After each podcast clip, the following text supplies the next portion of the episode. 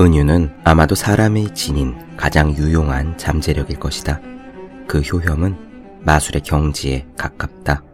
스페인의 철학자 호세 오르테가 이 가제트의 말입니다. 미국의 명문대에 전액 장학금을 받고 합격한 학생의 에세이를 읽은 적이 있습니다. 지독하게 가난한 가정 환경을 딛고 이겨낸 인간 승리의 주인공이었어요. 그 책에서 인상적인 장면이 하나 있었습니다. 그가 바닥을 딛고 솟구치기로 결심하는 순간이었습니다. 그는 현실을 게임이라고 생각하기로 했습니다. 가정 형편도 중하위권에 불과한 성적도 원만하지 못한 친구 관계도 그는 게임을 하며 클리어해야 할 미션에 불과하다고 여겼죠. 그리고 그는 게임에 몰입하듯 열심히 살기 시작했습니다. 은유는 사람의 인생을 바꿉니다. 삶을 어떻게 은유하느냐에 따라 우리의 자세가 달라집니다. 오쇼 라지니 씨는 삶을 연극이라고 가르쳤어요. 여러분이 연극 배우라면 거지라고 해서 고통스러울 까닭도 왕의 역할을 맡았다고 해서 으스댈 이유도 없습니다. 단지 이번 생이라는 무대에서 맡은 배역일 뿐이기 때문입니다. 붓다는 삶이 불타고 있는 집이라고 했습니다. 불타는 집에서 탈출하는 사람들처럼 한시 바삐 수행하라고 말이죠. 불길에 휩싸여 무너지는 집 안에서 게으름을 부릴 사람이 누가 있겠습니까? 여러분은 공부에 대해서도 은유의 마법을 사용할 수 있습니다. 공부란 무엇인가? 도전인가? 놀이인가? 축제인가? 아니면 시지포스의 돌인가? 여러분에게 힘을 주는 은유를 하나 고릅시다. 그리고 그것을 되새기는 겁니다. 은유란 세상을 보는 필터이고 여러분은 그 필터로 세상을 꿰뚫게 될 것입니다. 365 공부 비타민, 당신에게 힘을 주는 은유의 한 대목으로 시작합니다.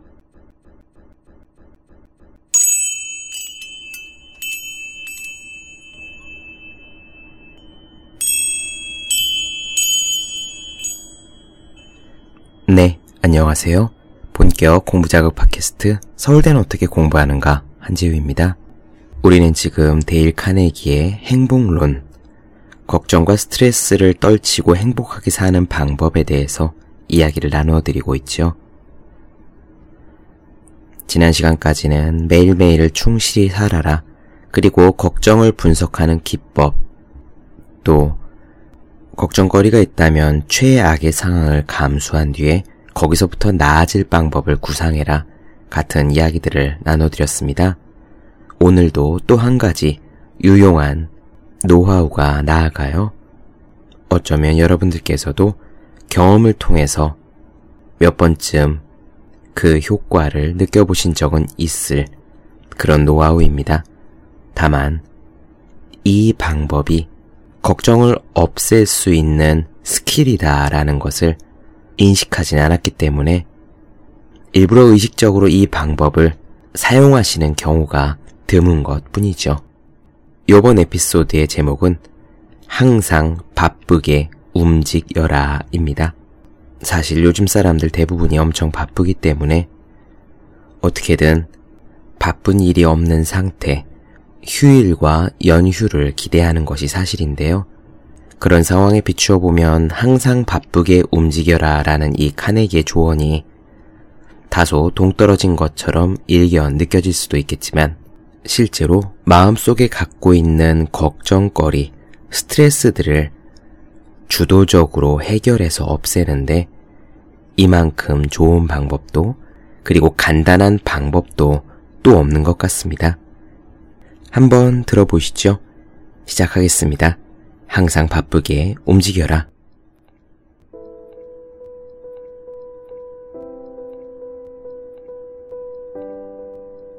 데일 카네기는요, 그의 강좌의 수강생이었던 더글러스 씨와 같이 했던 어느 날 밤을 잊을 수가 없다고 합니다. 더글러스 씨가 카네기의 강좌를 수강할 때 직접 들려준 이야기래요. 더글러스 씨의 가정에는 영거푸 2번씩이나 커다란 불행이 닥쳤습니다. 처음에는 5살 난 딸을 잃었고요. 10개월 후에 다시 딸 하나를 더 가졌는데 그 어린 딸마저 생후 닷새 만에 세상을 떠난 겁니다.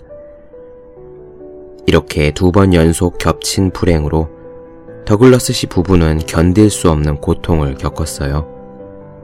그는 이렇게 말했습니다. 전혀 일이 손에 잡히지 않았지요. 잠을 잘 수도 없었고 음식을 먹을 수도 없었고 마음의 안정도 찾을 수 없었습니다.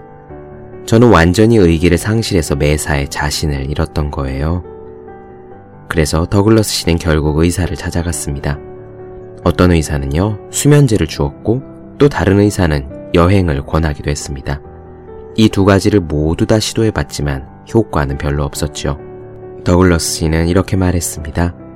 마치 제 몸이 커다란 집게에 물려있고 그 양쪽 턱이 점점 죄어드는 것 같았습니다. 비탄과 쓰라림, 슬픔에 사로잡힌 적이 있는 사람은 저의 이런 심정을 이해할 수 있을 겁니다. 그런데 저에게 구원의 빛이 한 가지 있었습니다. 감사하게도 제게는 아직 4살 난 아들 하나가 남아있었거든요. 이 아들 녀석이 제 문제를 해결해 주었어요. 어느 날 오후, 역시 평소와 다름없이 제가 넋을 잃고 멍하니 앉아있는데 아들 녀석이 곁에 와서는 아빠 보트를 만들어줘요 하면서 귀찮게 구는 것이었습니다. 그때 제게 보트 따위는 문제가 아니었죠. 세상 만사에 다 의욕이 없었습니다. 그러나 아들 녀석은 막무가내였어요. 그 졸라대는 통에 결국 제가 지고 말았습니다. 저는 장난감 보트를 만들어 주었고 그것을 만드는데 3시간이 걸렸습니다. 그런데 그 장난감 보트를 만드는 동안 새로운 사실을 깨닫게 되었습니다. 장난감을 만드는 그 시간이 근래 몇 개월 동안에 처음으로 맛본 정신적인 휴식이자 평화였던 겁니다. 그렇게 되니까 그때까지의 허탈감에서 벗어나서 다른 것들을 생각할 수가 있게 되더군요. 뭔가 몰두할 필요가 있는 일에 전념하는 동안은 고민하고 있을 수 없다는 것을 깨닫게 되었던 거죠. 제 경우에는 보트를 만드는 일이 고민을 몰아내준 것입니다. 그때 문득 항상 바빠야 되겠다는 생각이 들었습니다. 다음 날 저녁, 저는 온 집안을 돌아보면서 해야 할 일들을 찾아 리스트를 만들었습니다. 책장, 계단, 덧문 들창, 차양 손잡이, 자물쇠, 구멍난 곳 등등 수선해야 할 곳이 한두 군데가 아니더군요. 리스트를 만들어보자 2주일 동안 손봐야 할 일감이 놀랍게도 240건이나 되었습니다. 저는 그 일들을 부지런히 했어요. 그리고 나서 제 삶은 바뀌었습니다. 최근 2년 동안 일부러 일을 찾아서 거의 해치웠던 거죠. 매일매일 분주한 일과를 보냈어요. 지금도 일주일에 2번씩 선생님의 강좌를 듣기 위해 뉴욕에 오고 있지 않습니까? 저는 제가 살고 있는 지역의 시민활동에도 참가하고 있고요. 교육위원회 의장직도 맡고 있습니다. 이 밖에도 여러 모임에 참석하고 있고 적십자사를 비롯해 공공사업을 위한 모금도 돕고 있습니다. 이렇게 눈, 코, 뜰 새 없이 바쁘게 생활하다 보니 고민하고 있을 틈이 완전히 없게 되었지요. 그렇습니다. 고민할 시간이 없다는 것. 이것이야말로 저 윈스턴 처칠경이 2차 세계대전이 절정일 무렵에 하루 18시간씩 일하던 그때 했던 말과 비슷합니다. 처칠이 이렇게 말했어요. 나는 너무도 바빠서 고민할 시간 자체가 없다. 이 명언은 그가 맡은 책임의 막중함 때문에 고민하는 일이 없느냐 하는 질문에 대해서 처칠이 대답한 말입니다. 비슷한 사례를 찰스 캐터링 씨도 겪었습니다. 그는 자동차 시동기 발명에 착수했을 때 같은 처지에 있었다고 해요. 찰스 캐터링은 은퇴할 무렵까지 제너럴 모터스의 부사장으로서 제너럴 모터스 연구소를 이끌었던 인물입니다. 한때 그는 몹시 가난해서 자기 창고를 실험실로 사용하기도 했었지요. 식료품을 사기 위해 부인이 피아노 레슨으로 모은 1,500달러의 비상금까지 쓰지 않으면 안 될 정도로 찢어지게 가난했습니다. 그렇게 경제적으로 어려울 때 고민되지 않았습니까? 라고 카네기가 묻자 찰스 캐터링의 부인은 이렇게 대답했답니다. 맞아요. 저는 이루 말할 수 없이 걱정되어 잠도 제대로 잘 수가 없었지요. 하지만 제 남편 찰스 캐터링은 그렇지 않았습니다. 그이는 이 일에 열중해서 고민할 여유가 없었어요.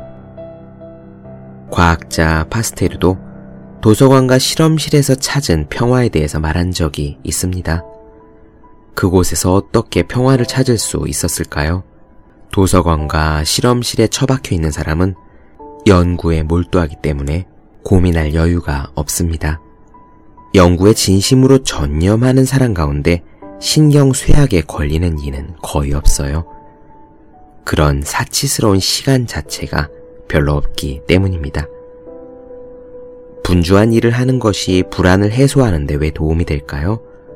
이것은 심리학에서 밝혀진 가장 기본적인 법칙이다라고 데일 카네기는 말하는데, 우리는 지난번에 언젠가 다룬 몰입의 에피소드에서 이 부분에 대한 설명을 드릴 수가 있습니다.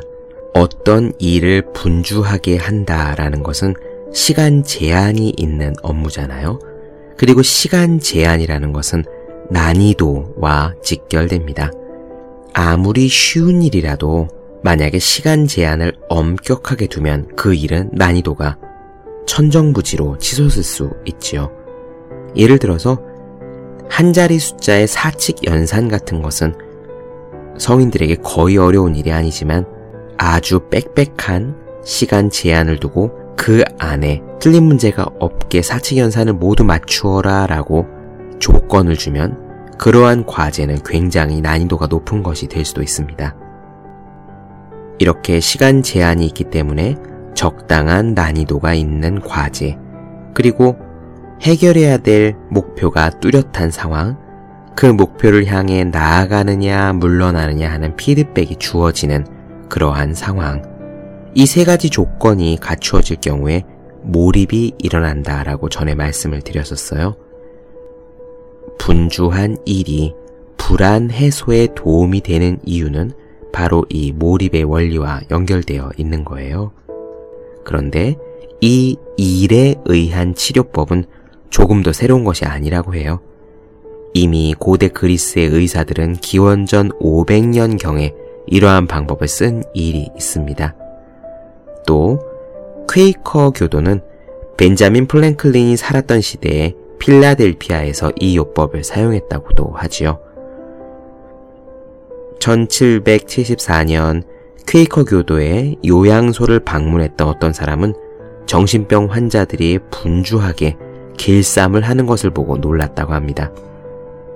그는 환자들이 일을 하는 것이 정신병을 치료하는 데 좋습니다 라고 하는 말을 직접 하는 것을 듣기 전까지는 이 불쌍한 환자들이 노동 착취를 당하고 있는 줄 알았다고 합니다. 하지만 이것은 어떤 일에 열중하다 보면 신경증이 가라앉게 되는 것을 활용한 그런 치료법이었어요. 분주하게 일하는 것의 효능을 경험으로 깨달은 다른 사람의 이야기 하나 또 들려드려 볼까요? 롱펠로우라는 사람도 젊은 아내를 잃었을 때 이 사실을 알았다고 합니다. 어느 날 롱펠로우의 부인은 촛불로 복蜡을 녹이다가 불이 옷에 옮겨 붙었어요. 롱펠로우가 비명소리를 듣고 달려갔지만 때는 이미 늦었습니다. 결국 그녀는 화상으로 세상을 떠나고 말았지요. 그 후 얼마 동안 롱펠로우는 그때의 무서운 기억이 생각나 몹시 괴로워하다가 거의 미쳐버렸다고 합니다. 그런데 불행 중 다행이었던 것은 그에게 보살펴야 할 어린 자식이 3명이나 있었다는 사실입니다. 그는 슬픔을 딛고 자식들에게 어머니 노릇까지 같이 해야 했던 거예요. 그는 아이들의 손을 잡고 함께 공원을 거닐었고 이야기를 들려주거나 같이 놀아주기도 했습니다. 롱펠로는 또 아이들을 위해 단테의 신곡까지 번역하기도 했다네요. 이처럼 여러 가지 일로 분주했기 때문에 그는 더 이상 비탄에 사로잡히지 않고 마음의 평화를 찾을 수 있었습니다. 원래 이렇게 사람의 마음이란 한가로울 때 진공 상태에 빠지기가 쉬워요.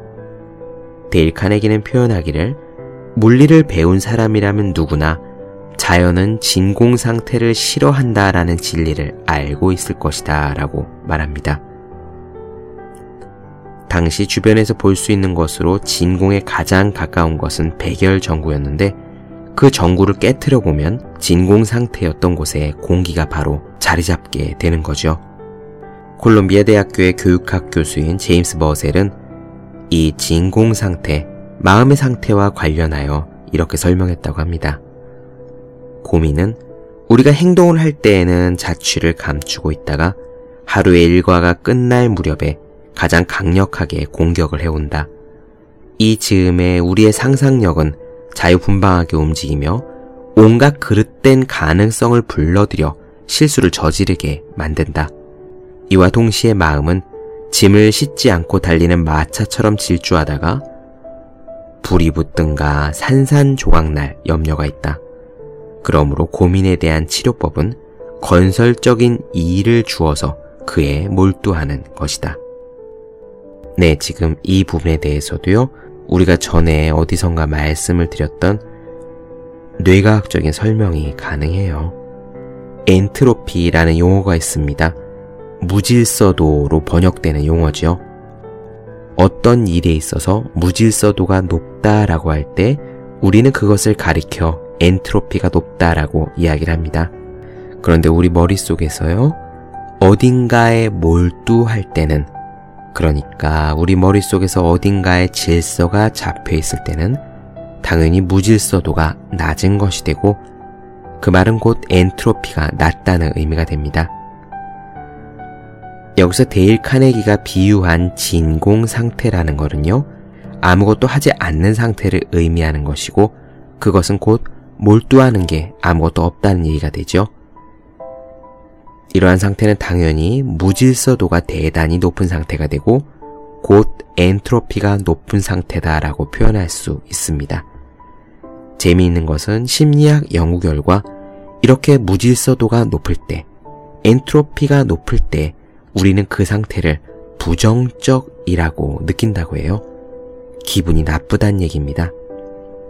일상에서 너무너무 바쁜 우리들은 쉬는 날이 왔으면 좋겠다, 아무것도 하지 않고 좀 쉬었으면 좋겠다라고 습관처럼 되뇌지만, 실제로 일요일 같은 날 종일 집에 앉아서 텔레비전만 보면서 멍하니 있으면은 그러한 상태는 행복하지 않고 오히려 약간의 우울증까지 찾아온다는 사실이 실험 결과 밝혀졌습니다. 오히려 정반대로 우리의 심리 상태는 어느 정도 건설적인 일에 몰두할 때 그때 오히려 행복함을 느낀다고 하는 거예요. 계속 이야기 이어가 보겠습니다. 이러한 진리를 깨닫고 실행에 옮기는 일은 굳이 대학 교수까지 되어야만 하는 것은 아니라고 합니다. 세계대전 중에 데일 카네기는 시카고에서 온 한 주부를 만난 적이 있어요. 그녀는 고민에 대한 치료법은 무엇이든 간에 건설적인 일에 몰두하는 것이라는 진리를 깨달았다고 해요. 뉴욕에서 미주리주의 한 농장으로 기차를 타고 가다가 식당 칸에서 만난 부인 내외로부터 들은 이야기입니다. 그들에게는 아들이 있었어요. 그런데 진주만 공격이 있던 바로 그 다음날 입대를 했습니다. 부인은 외아들이 너무나 걱정되어 거의 반병자 수준이 되었죠. 지금은 내 아들이 어디에 있을까? 무사하게 잘 있을까? 지금쯤 포탄이 터지고 총알이 난무하는 전장터에 있지는 않을까? 혹시 이미 어딘가 부상당하지는 않았을까?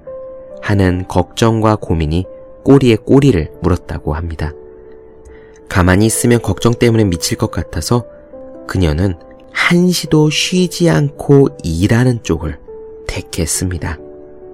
우선 집에 있던 하녀를 내보내고요, 가사일에 직접 몰두하면서 몸을 놀려두지 않았어요. 그러나 그것만으로는 다 해결되지 않았다고 합니다. 부인은 이렇게 말했죠. 집안일이라야 워낙 익숙하다 보니까 기계적으로 자연스럽게 할 수 있는 것인지라 몸이 아무리 바빠도 머릿속으로는 여전히 아들 걱정에 꽉 차 있었습니다. 하루 종일 정신적으로나 육체적으로 바쁠 수 있는 새로운 일이 필요하다는 생각이 들었어요.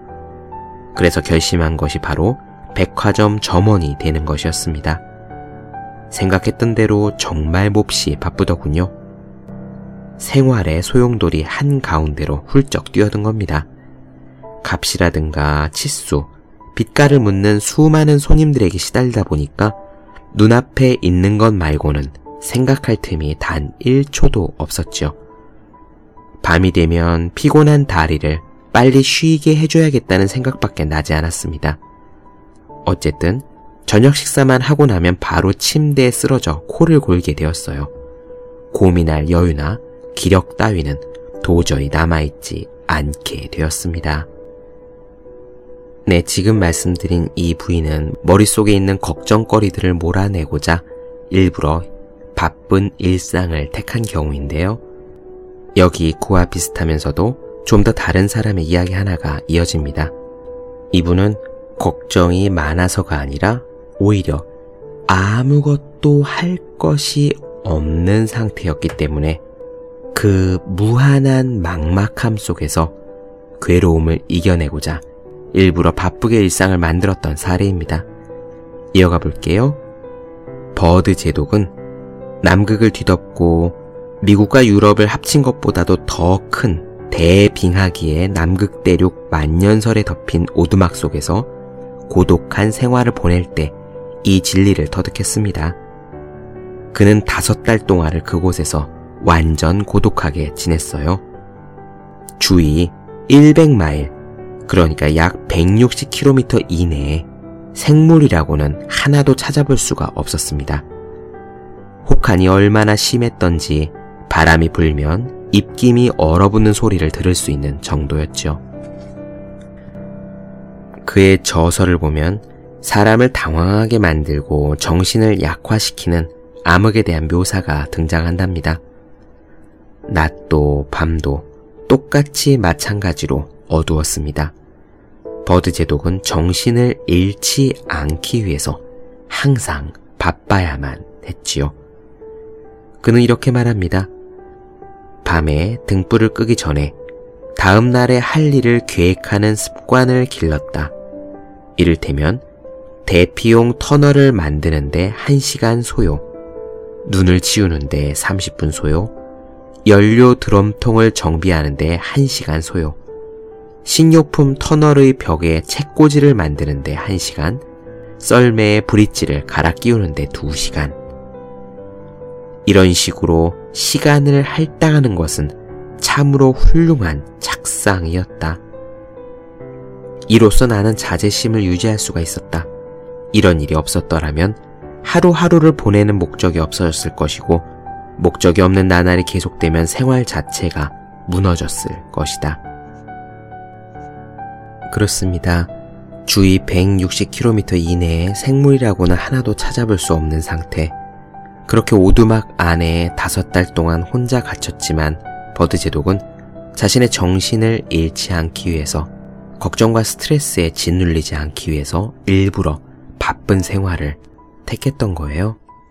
바쁘다고 하는 것이 우리가 주도적으로 시간과 장소를 통제하고 기획하면 혼자 있는 오두막 안에서도 얼마든지 바쁘게 만들 수 있다는 사실을 버드 제독의 사례는 보여줍니다. 그러니 우리가 집안에 혼자 있을 때 어떤 이벤트가 없으니 심심하다, 누구 만날 일이 없으니 답답해 미치겠다 라고 할 거리가 없다는 사실을 이 버드 제독의 일화가 보여주지 않을까요? 우리는 혼자 있어도 바쁠 수 있습니다.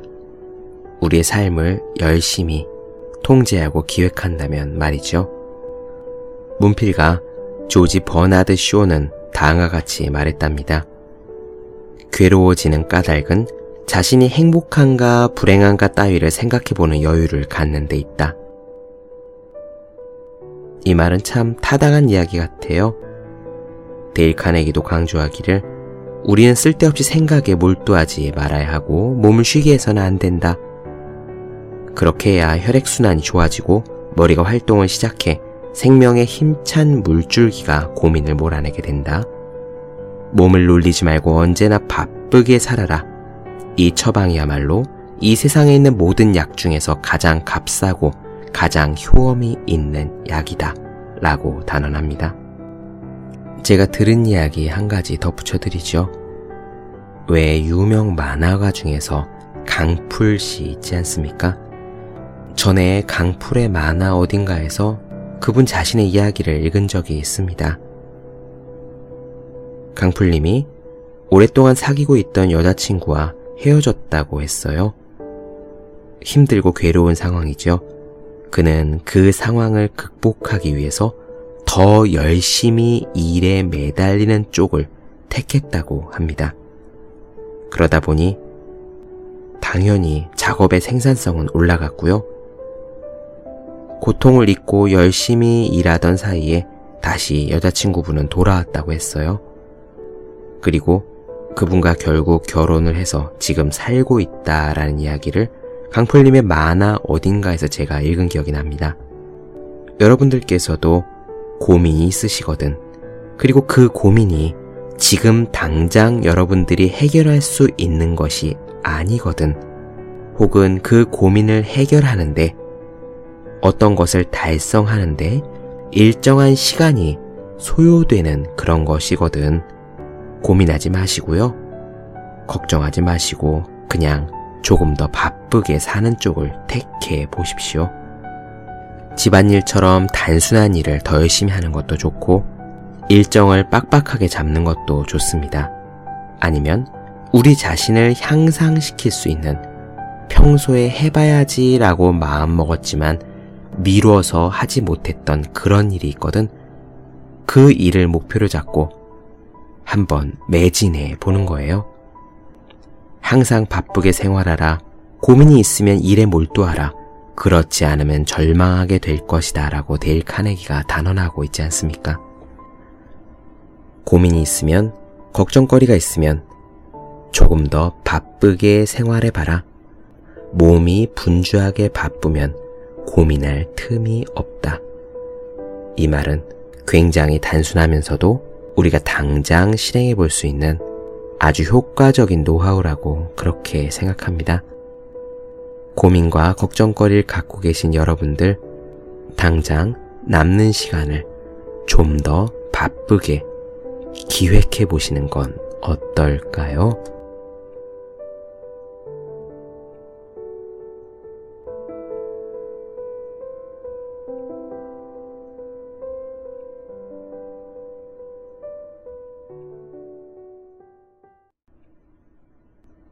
네, 본격 공부자극 팟캐스트 서울대는 어떻게 공부하는가? 오늘은 고민이 습관화되기 전에 물리치는 방법 중 항상 바쁘게 움직여라 부분을 나눠드렸습니다. 더 많은 이야기가 궁금하신 분들, 질문사항 있으신 분들은 제 네이버 블로그 허생의 즐거운 편지 혹은 다음 카카오 브런치 한재우의 브런치, 인스타그램에서 해시태그 서울대는 어떻게 공부하는가를 검색해 주시면 되겠습니다. 또 매일매일 공부하시는 분들, 여러분 주변에 매일매일 공부하시는 그분들을 위해서요. 하루 한 페이지씩 읽고 공부의 의욕을 북돋는 책, 보기만 해도 공부하고 싶어지는 365 공부 비타민을 선물해 주시면 좋겠습니다. 오늘 여기까지 할게요. 저는 다음 시간에 뵙겠습니다. 여러분 모두 열심히 공부하십시오. 저도 열심히 하겠습니다.